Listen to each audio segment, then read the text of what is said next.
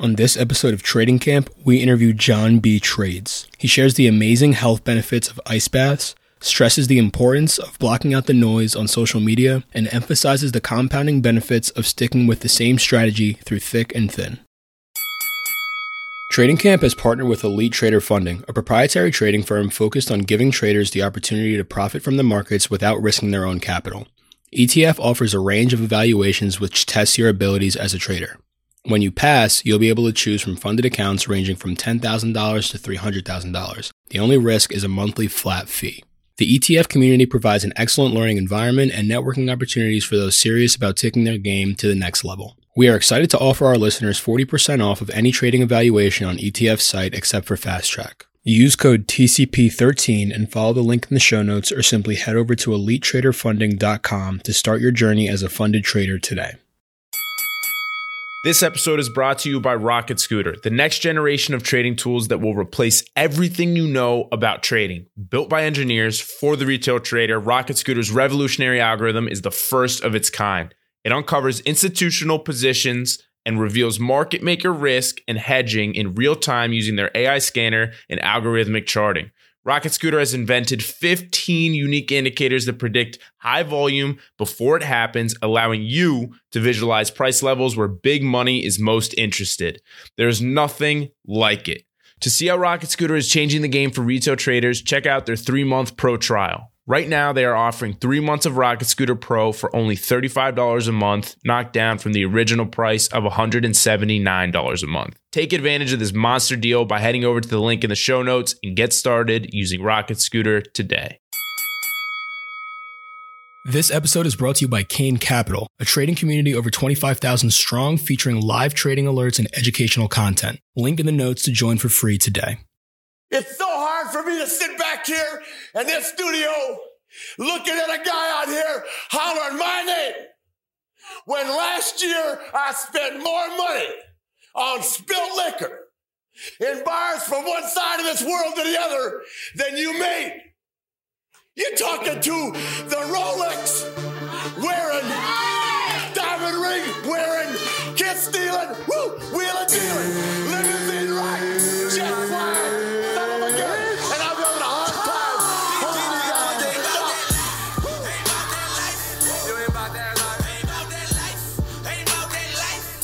Welcome back to TCP, everybody. Episode 64 with John B. Trades about to get underway. Very excited to have him back on. We had his partner, Rocky B, on the podcast just recently. That was a great interview. They work together, similar mindset. These two guys are two guys that I have a ton of respect for on FinTwit in this industry in general. And so now to have the privilege to have John on for a second time is very, very exciting. Um, yeah, like you said, absolutely uh, stoked to get John back on the pod. Uh, the first time that he came on, he shared a really, really uh, interesting story, and I think um, he really is what a lot of FinTwit um, individuals really want to aspire to be. Right, somebody who um, really takes advantage of the opportunity in the market to change their situation. And so I'm glad that we have him back on. Um, let's get after it. Absolutely. Let's bring him right in. John, welcome back to the show. Excited to have you on again. Yes, sir. How's it going, guys? Glad to be back. Uh, it's been a pretty wild market since I was on here last. It's been a while, so happy to be back here and chop it up with you guys for sure. Absolutely. So before we talk about trading before I ask you about any changes you've made or what it is that you're doing, I want to talk about the ice baths that you've been taking in the mornings that you've been very vocal about on Twitter. What's that all about? Um, I mean, there's just if anybody doesn't know, just do a quick Google search. You'll see there's a list of benefits. I mean, so many different benefits.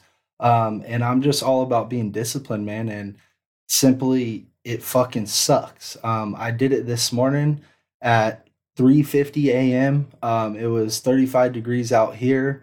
Um, it was 38 degrees in the water, and I was sitting there shivering, telling myself, "No, don't get in here. You're fucking stupid. Wait until the dead period like it's too cold. You don't have to do this, right?" So then I told myself, "No, like I need to be disciplined, not listen to that voice in my head." So I got in, and Um, it fucking sucks while you're in there, but it's kind of peaceful when you're sitting in there freezing, feeling like your limbs are gonna fall off, and you're just breathing and you're fine with it, right? Because you know the benefits of it, and it just you get out, man, and you feel like a whole new person. You feel refreshed. Um, I do it typically during the dead period, and then I go and work out later. And when you go and work out, you have way more endurance, you have way more stamina, uh, you feel stronger. There's just so many benefits, but um, it's a lot about the discipline, man. So I love it. I've been re- getting real consistent with it. Nice. And you have one at home or what? Yep, in my backyard. So makes it even worse. It's cold out there and freezing already. So yeah, it's pretty cool. Yeah, I've got an ice plunge at my gym that I hit at least a few times a week, three or four times a week. And it's just that it absolutely sucks, I'd say, for the first minute. Then maybe it gets a little bit easier. There's like phases of uh, hurdles that you have to go through. But then once you're done, it's a big boost. It's like a euphoric feeling. And people really do get addicted to it um, makes you feel good physically, but I think more importantly, uh, mentally, it really, it oddly like clears your head. And I've never tried starting my day like that, like you have. I've heard a lot of people talk about that, um, not needing a cup of coffee if you hit the ice bath first thing in the morning. I I kind of cheat a little bit, which I'm not proud of. I do the sauna first. So it does make it a little bit easier when I'm getting in the ice plunge. It feels really nice because obviously, you know, I'm boiling by the time I'm done in the sauna. But John, it's uh it's inspirational. Maybe uh maybe a little fire under my ass and I gotta hit it tomorrow morning early. Yep, do it, baby. But I mean, going in the sauna first and then transitioning into the cold plunge is a whole different benefit on its own. I mean, there's separate Right. benefits of doing that as well. So I'm actually getting a sauna as well. Um, Nice. you can uh, i'm putting one in my garage so i'm gonna i'm gonna do the same thing but yeah i I mean straight in the morning bro when you first wake up it's like you're fucking i mean i could just do anything i feel unstoppable bro i swear when i get out of that Yeah. motherfucker i'm like i could do anything right now i want so it's pretty cool i highly recommend it to anybody Hundred percent. I mean, sauna or no sauna, it's it's uh, better than Noah who wakes up and takes his warm shower, um, and does whatever's most comfortable. Noah Yeah, wakes up and seeks seeks comfort. I wake up, I shred Fed forecast with my boy Money Mander, and I rip his in, and then I shred the market. Like I, if that's not the optimal morning, if that's not the optimal morning, oh I shit! I don't know what to I don't know what to say. I don't know how it gets better than that. You rip his Um, in between nine fifteen and nine thirty, right Yes. before pro open. Right before the open, dude. Oh Zyn my in the God. mouth for the open every time. Breakfast try some champions. copenhagen bro it'll do you a little bit better make you get some hairs on your balls probably I was gonna I say, know, put some hair on that chest. The- at least do the real thing. No, that's Yeah. actually hilarious. that's funny Um, I didn't know you do that. Every single morning. Hopefully, uh, yeah, no, that's that's not a habit that it, I can't pick that up, but yeah it's does not a sound good great. yeah, it's not the does. I don't know about the. I don't know if there's any scientific benefits of the Zyn. There actually is, bro. There actually is benefits to nicotine. I swear to God, a lot of uh, There like, are. actors and stuff do it. They, I swear, bro, because nicotine's the addictive thing. The the tobacco is what gives you cancer and it's harmful. I mean, in high dosages, high dosages, it's bad, but there actually is benefits to starting your day out with nicotine. It's just like coffee. It gets your brain going, gets a, bu- a boost, a bunch of things. You wouldn't you wouldn't understand. We're gonna get a message from our sponsor. Say that guy John that you had on that said nicotine is good. If you guys, we're we're Tell gonna to do flag him. research. Don't have him. don't have him Maybe back you on, get a sponsorship from Zyn, bro. That'd be sick. Oh, there you go. Juul. Me rocking a Zyn jacket. Oh my god. Zyn windbreaker. Game game over. Game over. That's funny. Oh my god. Um, all right, let's talk markets. John, last time you were on the pod, so here, how about this? We released your episode October 12th, and the next time the market opened, so the next day on October 13th, that was the lowest that the market traded um, year to date. So all of, not year to date, in the last 12 months. So that's the low. That's the October low. Literally the, the next morning, we set the lows and we've been off to the races since then. So pretty much initially a 20 point rip, still up 15% from the last time that you were on. So you pretty much called bottom um, with the release of, of your last episode, dude. Yeah, I like to do that a lot. I love calling bottoms. Now I remember that day vividly too. That day was absolutely insane. After that huge gap down, we just opened up and just ripped all day nonstop. But yeah, it's been fun, man. It's been real fun to say the least. The last rip that we've had has been absolutely um, really insane, particularly after it picked up like in the in the uh, in the beginning of January there. Yeah, John and I are on the same team. I've noticed as far as fuck the perma bears, all these people on Twitter who get a hard on from coming on trying to sound as smart as possible, claiming the market's going to go down, that all hell's about to break loose, that they know so much about macro and all this horse shit, but we're ripping. We're rallying. But we're sending. No, I don't actually I mean, you know, that's that's that's not uh you know, referring to all perma bears. Um Markets of Mayhem, if you're listening, I, I love you and we love I look him. up to you and you're, well, you're really he actually smart. is smart. So Yeah, because he actually knows what he's talking about. exactly. He actually knows what he's talking about. And he, he's able to, you know, back everything he says with uh, a really strong thesis. So I have a lot of respect for him. But um basically, so I saw a tweet that you put out the other day.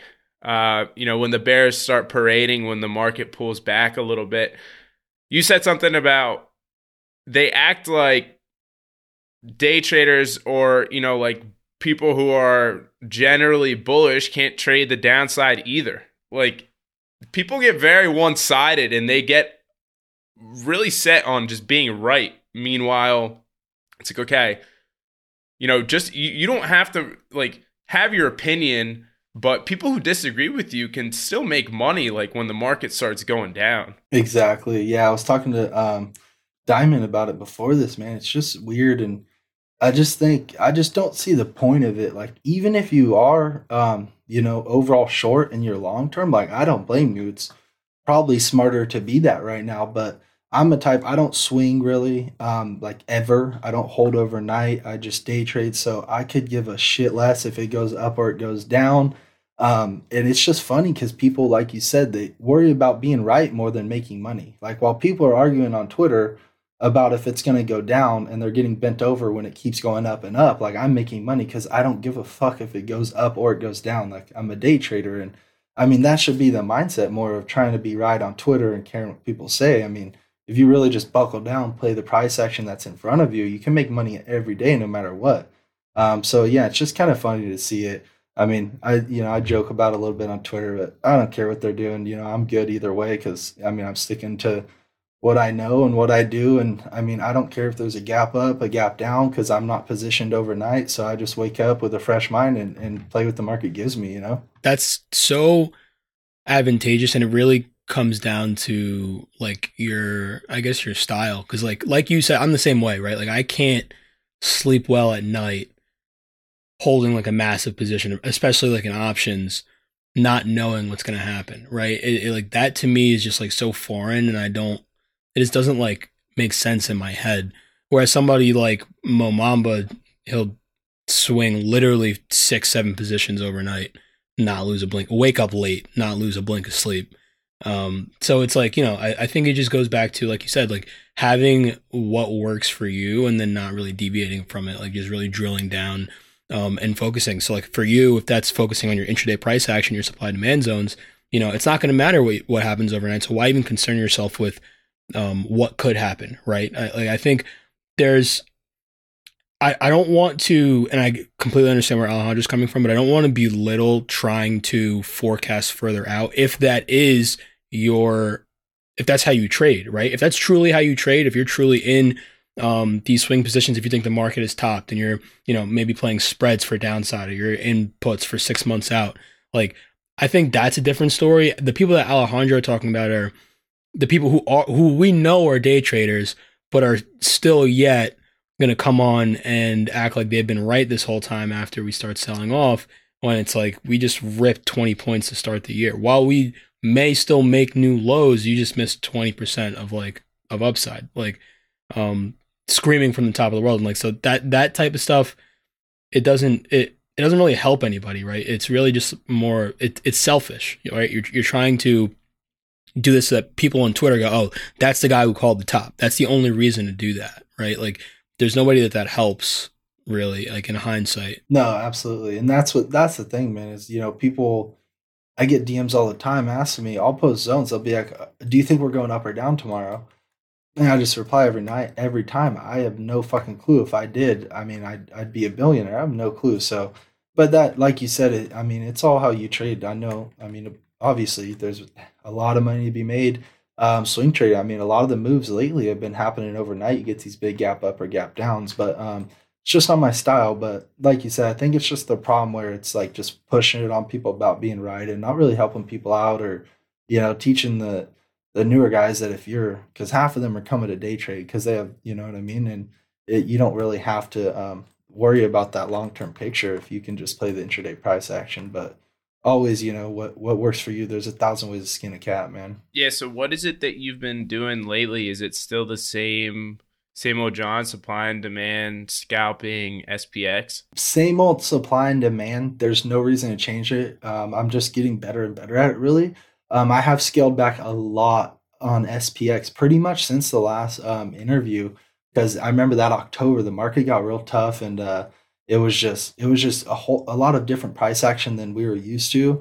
Um, started slowing down a lot. We were having a lot more range days. You know what I mean? Um, so I kind of just adapted more into spy, and I also started to to grab a little bit further out on on my spy contracts, which has been helping a lot because I've I've also upped my size a lot since then. So what I found is um, I mean, zero dates are awesome. I still do them every day, right? But I also, if I'm really thinking like this is a huge supply zone or a huge demand zone, and I want to, and you know, I'm going full size, then uh, a lot of times I'll just give myself at least one day. And I've noticed you still get paid fat with one day out, but you get so much more wiggle room on your entries. Like it's insane. Whereas zero dates, you're going to be down 20%. With one day out, you're going to be down 5%.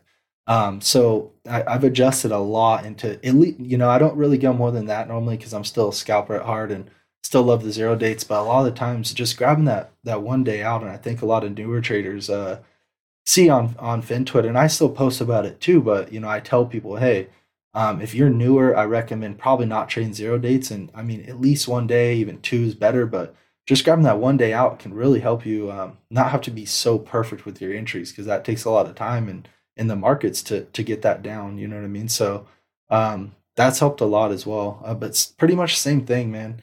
I don't really try new strategies. Um, I'm just getting better and better at what I'm doing pretty much every day. So there's no real reason to to uh, venture out too much.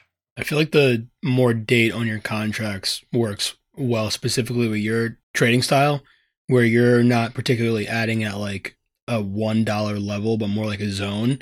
So like you can add, let's say it's a dollar long zone on a hundred dollar stock.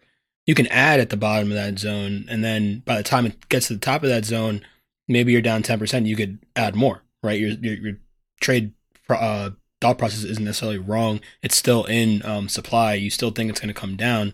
Now you just have a better entry. Whereas if you trade a zero day, by the time it gets to the top of that zone, like I said, you're you're not wrong that the idea hasn't been invalidated yet but you're down 30%. So now it's like, well, do I add into this loser that's already down 30%? Um, if I don't cut it right now, I'll be down 50% if it goes up anymore. Like, what am I going to do?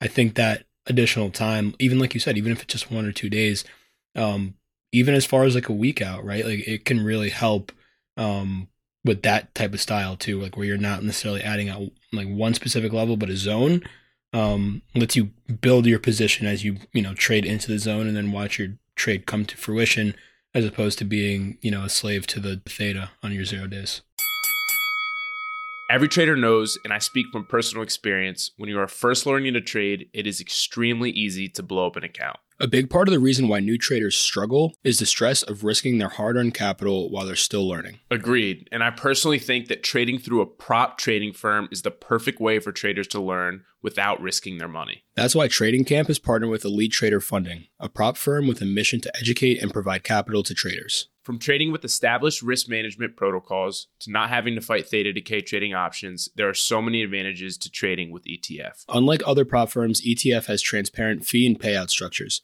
Combine that with excellent customer service and an educational Discord that fosters proper trading habits, and it's a no brainer. TCP is excited to offer our listeners 40% off of any trading evaluation on ETF's site except for Fast Track. Use code TCP13 and follow the link in the show notes or simply head over to elitetraderfunding.com to start your journey as a funded trader. Really, what I want to talk about is um, not the strategies, because I think that's what everybody gets so wrapped up in is what's your strategy? Um, that's what I get all my DMs about. What's your strategy? How do you trade these zones? How do you do this? Um, I'm not successful. What's your strategy? Maybe I could try your strategy. I've tried 20 different ones, right? Um, and what I've come to find out that it, I mean, I think everybody knows this. Everybody says it's 80% psychology. And I used to think that was bullshit when I was a newer trader. But really, you know, when, when the real big leap happened for me was when I started um, to trade without my emotions. And I think that that's the biggest thing that every single person that, you know, I'm mentoring or whatever it is, it all comes down to them trading with their emotions. They, they could have a good strategy. They can know how to chart. I mean, I can tell you this right now. I know personally a bunch of accounts on Twitter that have the most beautiful fucking charts in the world and they don't make money because they don't know how to execute when it comes down to it and trade without their emotions.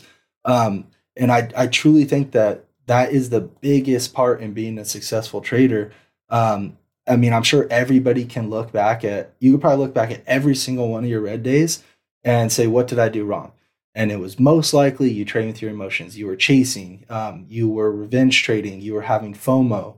Um, you know you shouldn't be in this trade here, but uh, you know people are already in making money, and you want to get in so bad. You don't want to miss the move, so you're like, well, you know, I'll be fine. It's going to keep going, and then you get cooked on it, right? Or um, you're already down. Say you're down 500 bucks on the day, um, and then you're like, well, you know, I, I should just probably leave here because I don't want to lose more. But I mean, I'll just size up, take one more trade. I mean, maybe two more trades, I'll be back even, right? Then you lose on those two trades because you don't ever know which trade is going to win. This is a complete game of probabilities, right? And what's been the biggest for me is, like I said, the trading without emotions, I think, is the key for newer traders. And it's probably the hardest thing to do, but it's the most important. And um, what I've developed is more of a, a risk reward trading. Um, I think people also like, I always get DMs, what's your win rate? I don't fucking know because I don't care. Um, to me, the win rate doesn't matter at all. I know traders that win 40% of the time and make a ridiculous amount of money. Um, so for me, I trade based off risk reward.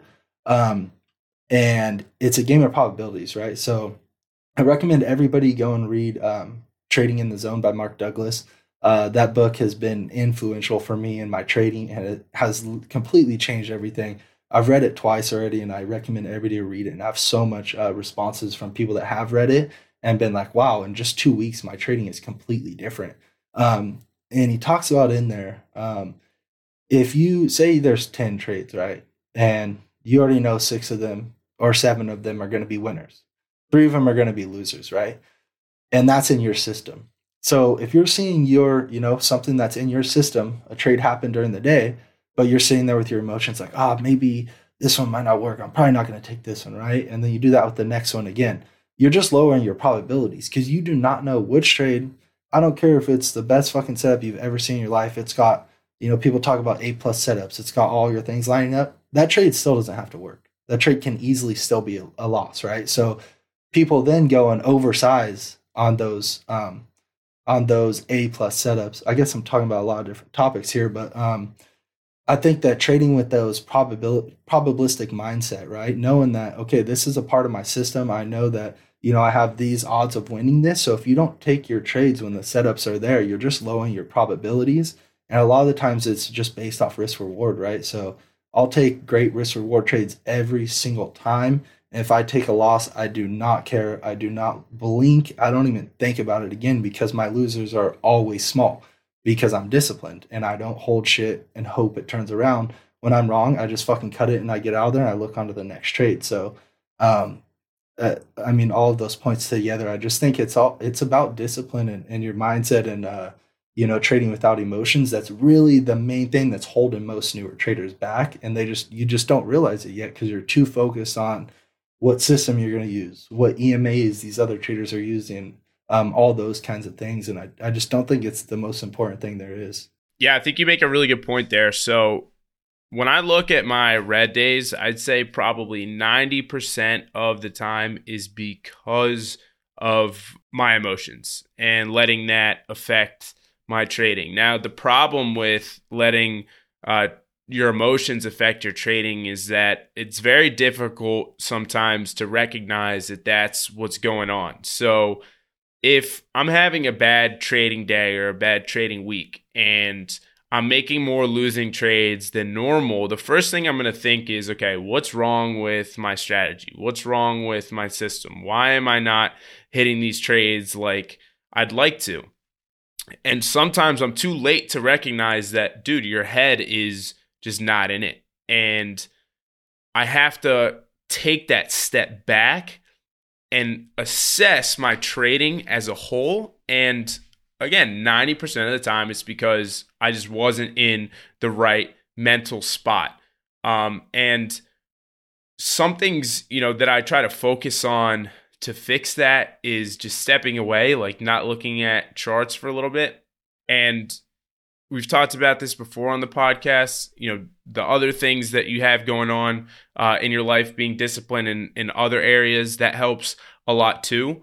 Um, but at the end of the day, you got to like actively try and control whatever you got that's going on because there's tips and tricks i guess uh, that we could talk about on the podcast and i could tell you to like go for runs and work out and make sure you're eating good and be disciplined and you know do ice baths and but at the end of the day like every person is different i think every person is different and when you are in those moments where you just lost two trades on the day, or you just lost a trade on the day, and you're having a red week, and it's time to make the right decision, like that one second decision. Oh, here's something I could talk about. So, I recently listened to a podcast with my all time favorite, David Goggins.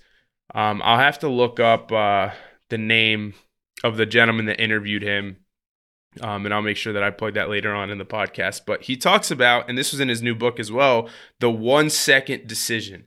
And I thought that this applied to trading so well. So he's talking about Hell Week um, in the SEALs, and he broke it down into seconds. So the Hell Week is 130 hours long, right? And he says if you lose a single second of those 130 hours, you're going to quit. You're going to go ring that bell. But if you can win every second and you can make the right one second decision, one second at a time, then you can take it slower, focus in on what needs to be done right now in order to get the job done. Okay. And it applies to trading because as traders, especially after a losing trade, you get full of this emotion, right? and you have one second to either step away and do the right thing, which is likely turn off the computer, go for a walk, don't trade. Or in that same second, you can make the decision of sizing up into another trade, uh, opening a new trade just to try to revenge trade, right? That one second, and I, I I'm really starting to use this a lot in my trading. If I can make the one second decision then I'm to have a massive, massive edge. If just taking it one second at a time, one second at a time, one second at a time. Because in the moment, if you lose one of those seconds and you make that bad decision, you're likely going to hurt your account. But it's when the market is closed that you look back and you're like, oh my God, like I can't believe I did that. Like, what was I thinking? Why? if I would have just been able to take control, if I would have been able to make the right one second decision, I'd have more money right now. And then it just spirals. It goes into the next day, right? So really glad I was uh I was able to talk about that. I'm gonna look at the podcast now so that I can plug it so everybody can have a listen. No, that's great, bro. I, read his uh, second book as well, and I completely agree, man. I, I heard the same thing, man. Those short term decisions, I mean, it's crazy because as traders, I mean, like you said, you could take two bad trades and say that's your rule to stop there. And you can make a one second decision, like you said, to no, I'm going to do this instead. And you could I mean, you could potentially blow up your account doing that, knowing us as humans how emotional we get. And maybe it was a really bad trade. Maybe you really oversized on that one and it's that one second, right? Um, I mean, I've done it. I've, uh, you know, blown up an account before and it was really that one choice. Oh, I'm going to overnight with, you know, 75% of my portfolio. One second choice, right? And um, I think that's huge, man. And like you said, there's a lot of tips and tricks. I mean, for me, um, being disciplined in my regular life has been um, a key component because if I'm not disciplined in my regular life with my family and my kids and and my own health um, and wellness, and there ain't no fucking way I'm gonna be disciplined playing the fucking stock market. To me, that doesn't make sense. I I don't see how that's even possible. Um, and I do think if you were to go look at it, probably the most successful people in the market are probably disciplined um, in their regular life. I think that it transitions over perfectly. Um, like we've done a 75 hard uh, challenge in the Discord where you know there's those seven disciplines that you have to do every single day, no matter what. Um, and when you're able to do that and do something really fucking hard every single day in your real life, I feel like when you come to the stock market and you're about to make a bad decision that you know you shouldn't do, you'll have that mental fortitude and that discipline to know, hey, I shouldn't do this. Like I'm not going to do this right now. I'm able to, to control my emotions and know that this isn't good for me or or my portfolio in the long run.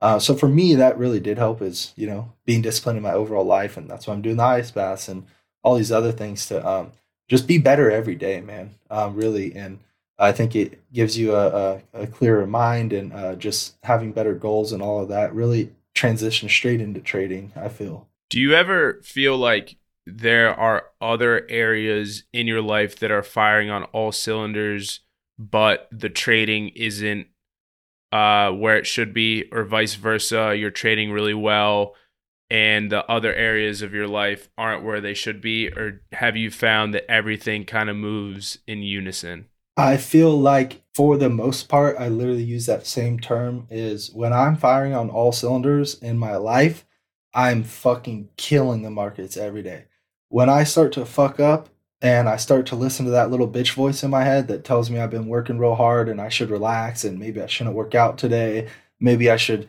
you know, go eat like shit. When I start to do that, I can almost every single time go look at the next day trading and I don't trade as well. Almost every time. If I have a bad trading day, I can probably look back at yesterday and be like, was I disciplined yesterday? And I probably wasn't. That's for me personally. Obviously, that's different for everybody um, but that's why I post motivational stuff on Twitter and I talk about this stuff because I think for a lot of people that's going to be the case, man. It's like a car. When you're fucking, you're missing a, a cylinder, you're not going to run as good, right? But when you're firing on every cylinder in your life, um, and not only in trading, everything on in your personal life, I mean, your trading is gonna get ramped up because of that. I mean, all the aspects um, transfer over to it. I think like I said, for me personally, everybody's different, obviously, but I think generally most people would benefit from from doing that for sure. I am of the mindset that if you really want to be successful at trading or really in anything, it's got to come down to not only a work ethic, but I think what John talked about a little bit there is having something underlying that sort of motivates you because there's so many days where, especially like on the days where I trade like shit, where after the market closes, I don't want to do anything. Like I don't want to go and get better. Like I, I, want to, I want to naturally forget about it. I want to go do something else. I want to like, I want to put it out of my mind. And it's like, if you don't have something underlying that I feel like is driving you, and that underlying thing, I really don't think that it can be the money. Like, yeah, the money from trading is great, but if that's it, I think at a certain point you're gonna get so burnt out that you just say, you know what, f this, like I'm done with it. I don't want to continue to put in that amount of time. I don't want to continue to spend my weekends trying to get better. I don't want to continue spending hours after the market closes, not only doing my 9:30 to 4, but then also spending time after the market closes trying to get better. I don't want to learn different things from people who are probably better than me at this. I don't want to do all that and put in all that effort if that's really all I'm focused on is the money. Because at the end of the day, you're going to get to a point where that money gets really hard to see. And you begin to ask yourself, is this any longer worth it? And I think for a lot of people, when they stop trading, that's really what happens is they come to the realization that the money that they thought they were going to get in the beginning is further away than they thought. It's not that they can't get it. It's that, oh, I thought this was going to take me a year and a half. It really, now that I'm gaming it out, looks like it might take five to 10 to really get good at this, to really be consistent enough to leave my day job. Like, I feel like that's where the, the rubber meets the road for a lot of people is like, damn, the time that this is going to take um, is it's it's really messing me up. It's really turning me off as opposed to somebody who has a more intrinsic motivation, whether it is um, providing for your family, whether it is um, in John's case, or has a kid, um, really want to spend more time with him. Like the last time we talked about on the um, on the last podcast, right? Is is John was able to use that motivation to get out of the construction job so that he could spend more time with his family. That's the underlying motivation that pushed him, not necessarily I want 50 grand, 50 grand so I can go buy a Rolex. The underlying motivation that, that pushes you, I feel like it can't be money because you're eventually just going to get burnt out after you realize that it maybe isn't as um, close or as attainable as you initially thought. I feel like that's where the, the drop comes for a lot of people. I remember when I almost blew up my account, um, and it was my back against the wall was my last chance, right? When I was looking myself in the mirror, I wasn't saying, if you don't do this, you're gonna not make you're not to get rich, right? You're to not make a bunch of money. What I was saying is if you don't figure this out, you're to have to go back to fucking working 712s and not being with your family. And that was what I kept telling myself is I want to be here for my family. I don't want to be like my dad was who couldn't make my games and was never there cuz he had to work so much, right? I completely agree with what you're saying, man. And it sucks because that's probably the underlying reason that most people are getting into the market. I mean, let's be honest, what I mean, why the fuck else would you be here? You want to make money, right? But there has to be, like you said, a, a higher, a bigger reason, um, because it does take longer for some people. It takes super short for some people. But I think you put it perfectly. You'll get burnt out, man. Because for some people, I mean, I know some of the OGs that are, you know, been trading for 30 years. It took them eight to 10 years to be profitable. Um, but now, you know, they make crazy money, but it took them a long time. So they had to have had an underlying reason to stay going and not fucking quitting. Besides, you know, I'm going to make a bunch of money super fast, obviously. I think you said it well. That's the environment that the 2021 market, the COVID market created for sure was a lot of people making a lot of money really quickly. And that's just not, it's not real life, unfortunately. So that sort of set a super high standard, people thinking that they could do that. And, you know, for about a year, I mean, people were doing it. Like people were making life changing money, basically buying calls, I guess, and trading pennies and just watching everything go up. Meanwhile, as you mentioned, the OGs were kind of on the sidelines, like laughing a little bit, saying, this shit isn't going to end well. I mean, yeah, and they were right. Where are those people now? Well, like most of them are gone.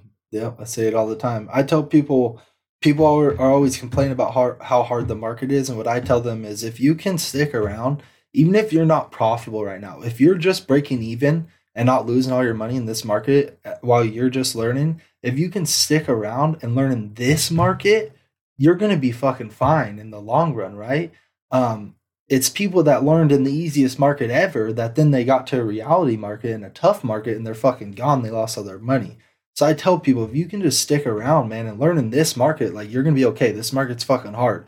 Even for the best people, it's hard. Like people that act like it's not are lying. It's a it's a challenge every day, right? Um, so I tell people that all the time. If you can learn in this market when it's tough and it's not fucking just free money every single day, like you're gonna you're going to look back in 10, 15 years and be thankful that you learned in this market. I want to stick on that for a little bit because I, was it you, Alejandro, who said this? But somebody, yeah, it was you. You were talking to Larry. Oh, yeah, my mentor. Yeah. So my, my mentor, Larry, I was on the phone with him. Uh, and this was after January. And January, I had a good month. And I was still telling him, I was like, man, like, it's just a grind. I was like, this, I was like, this market right now is so hard I was and and I was telling him I was like, you know, the people I've interviewed with more experience than me, even they're telling me, you know, this is the hardest market they've ever traded.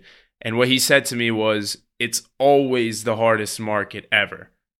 At that every day, it is the hardest market to trade ever because that's the market's job. The market's job is to frustrate and fuck over as many people as it possibly can So it's an interesting way to look at it. Yeah. It definitely changed my that. mindset because I sometimes tell myself, and you said it, and I'm not knocking what you just said, but you know, if you can kind of make it through this market, then you'll be okay when things uh, turn for the better, which I believe is true. But now my mindset is kind of let's let's dominate right now. You know what I mean? Like let's let's not think about things will get better. We don't know when that's going to happen. We don't know if that's going to happen. Let's learn to dominate in this environment right now because on the other side of this may be an even more difficult market. It's going to be something new, not necessarily. So I guess the whole point here is that difficulty is relative, right? It's just constantly shifting and changing and there's something new you know, we look at the 2020 2021 market where there were squeezes everywhere and the pennies were going. Well, you know, short sellers were getting smoked. Like that would have been the most difficult market to trade if you about to say were a short seller. Like there's just about to say always people getting burned. So you have to learn to do well in the current market and you have to make that your focus and you have to be adamant about doing that because there's no promise of anything better coming. It's it's hard right now and it'll always be hard. And if you can get that through your head, I think it actually makes things easier.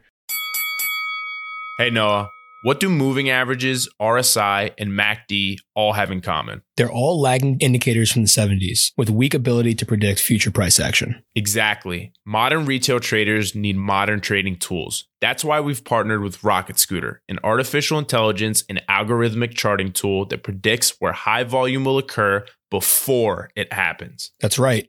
Rocket Scooter's 15 unique indicators help visualize in real time where institutional players are interested on almost any stock and gives you a clear cut game plan for how to take advantage of the underlying mechanics of the market. A platform like that probably costs a ton of money. Right now, they're offering three months of Rocket Scooter Pro for only $35 a month, knocked down from the original price of $179 a month. Take advantage of this monster deal by heading over to the link in the show notes and getting started using Rocket Scooter today.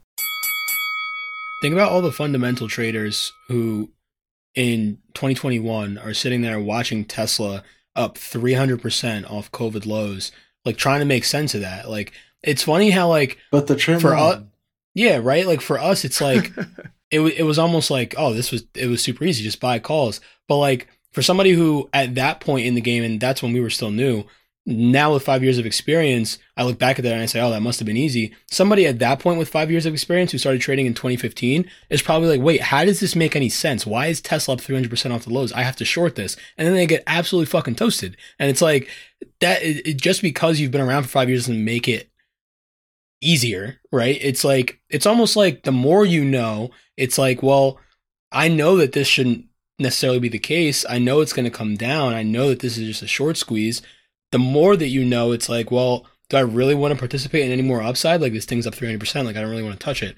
Right. Like, so I feel like, um, Larry, uh, not Larry, it is Larry. Larry, your, your mentor really hit the nail on the head where it's like, this market is going to continue to be um, difficult just because, you know, you have more experience. Don't necessarily expect, you know, oh, I've put in X amount of time, by now I should be profitable. Or if I've put in X amount of time, by now I should really get this. This is a continuously learning process. The, the market is always changing, evolving, and you have to change and evolve with it, right? Or you're going to die. Yep, you have to be able to adapt, man. That's a great way of putting it. I mean, the the people that were brand new in 2020 probably did better than the people who had experience because they were like, "This isn't making any fucking sense. Like, I'm gonna catch the top here." So, yeah, man, you have to be able to adapt, and I've adapted a lot. And like with my supply and demand zones, man, like um, I'm used to always, you know, shorten the supply zones, right? In January, um, and lately, like it's been a lot of times where we'll get that first initial sell off out of them, and but we're just flagging out for the next move up, and I'm able to analyze the volume typically in my career, I would never take calls going into a supply zone. Like it didn't make sense, right? But now I take calls into supply zone all the time if they've already been tested and, and I'm thinking there's going to be another leg up just because that's how the market's been. Like we'll react a little bit in them, but a lot of times, I mean, you could read the volume and see we're going to continue higher, right? And that's something I would previously never do, but I've learned to adapt with the market and uh, how it's working. And also, I used to trade all day long. I could not miss a move. I wanted to be in everything. I would get up to eat a sandwich and I was stressing that something crazy was going to happen, right? uh, my mindset on that has completely changed, and now I've adapted where um, typically from about nine to ten or eight thirty to ten um, Pacific Standard Time, the market loses a lot of volume, right? And um, I have a certain set number of volume that I like to trade over. If it's under that, I will not touch it, no matter fucking what. And a lot of the time during that dead period, and even after, um, we will be under that amount, and the market could still be making these low volume moves, right? But I'm just sitting there. I don't care what it's doing. I don't care if it's going up or if it's going down. This is my rule right here. I don't trade with no volume because I feel like I don't have an edge, so I don't touch it, right? and that's something I had to adapt to do because I used to. I mean, I'd trade anything, even if it was low volume, um, as long as it was relatively good. But I've set, put those rule rules in place and adapted to it because over the last three or four months, I realized that every time I was taking a trade when it was under that amount of volume, I was losing. Even if the technicals were great, everything was lining up, I was losing because during that time, it's just it's just weird price actions. Algos, they're fucking wicking it back and forth. It could look like it's gonna dump, and then it gets a a 50 cent pop and just a huge wick you know what i mean so i think exactly like you said um, i really like um, what his mentor said that it's the hardest market every day you just have to come here and battle it out and um, i mean do what works for you and be able to adapt all the time. I really like that saying a lot. Uh, i think it's really true. Definitely. I mean hopefully people listening uh, that'll help them to kind of switch their mindset. Because I, I, I feel like in general um, you know, obviously we're in a bear market and after 2022, the trading was tough. And being that we're in a bear market, that just kind of brings uh it brings some negativity, which is is one of the main reasons why earlier in the show I was talking about I don't like how people um you know just kind of come on and uh are super adamant about the market going lower and uh, they just kind of talk a lot of nonsense because I, I do think that, that that can weigh on on traders and people have to understand there's still opportunity everywhere. Yeah, you know, the macro environment is making things uh, very difficult for investors, and investors had a brutal, brutal year in 2022, but there was still lots of opportunity to trade uh, in both directions, right? There were sell offs, there were rallies. And so just keeping a more positive attitude um, versus the doom and gloom of we're all fucked and nobody's going to make money in the stock market for the next five years. I don't like that at all. Um, and I want people to understand that, yeah, you know, your investment strategies uh, that worked for the last decade may need some adjusting.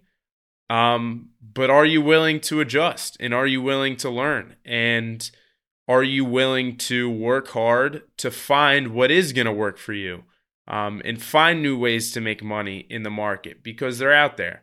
Um, so that's something uh, that's something that I feel is really important. And I mentioned earlier that I was going to plug the David Goggins podcast that I had listened to. So the podcast is called Modern Wisdom. Uh, Chris Williamson is the host. We'll put the link to that episode in the show notes if anybody is interested. But uh, really good stuff there. John, before we wrap up, anything else you want to say? Anything else you want to give to the listeners? Um, I did want to talk one thing about. Um, I, I don't think you hear this enough um, for for newer traders, but um, I think using consistent sizing um, has been one of the game changers in my trading as well. I think newer traders always uh, it happens all the time with people that I'm with where they say this is an A plus setup and they end up sizing way too heavy on it and then they take a loss and then you get emotional because you want to make one more and get that back and I think it's just a fucking rabbit hole and I don't know why you don't really hear this very much but I take the same amount of size on every single fucking trade that I take.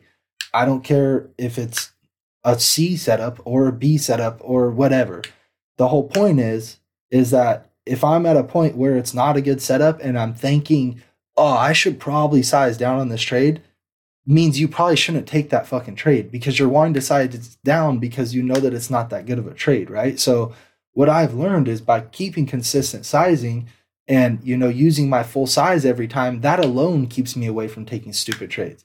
Because what I used to do is that same thing. Oh, this isn't really that good of a trade, but I kind of just want to be in a trade right now. You know, I kind of just want to trade. This this might work. I'm going to take a little smaller size, and then you end up doing that a bunch of times throughout the day and taking paper cuts, and it can really um, not turn out good in the long run. So I think people should really focus more on taking consistent sizing, and that alone will help you stay out of those shitty trades.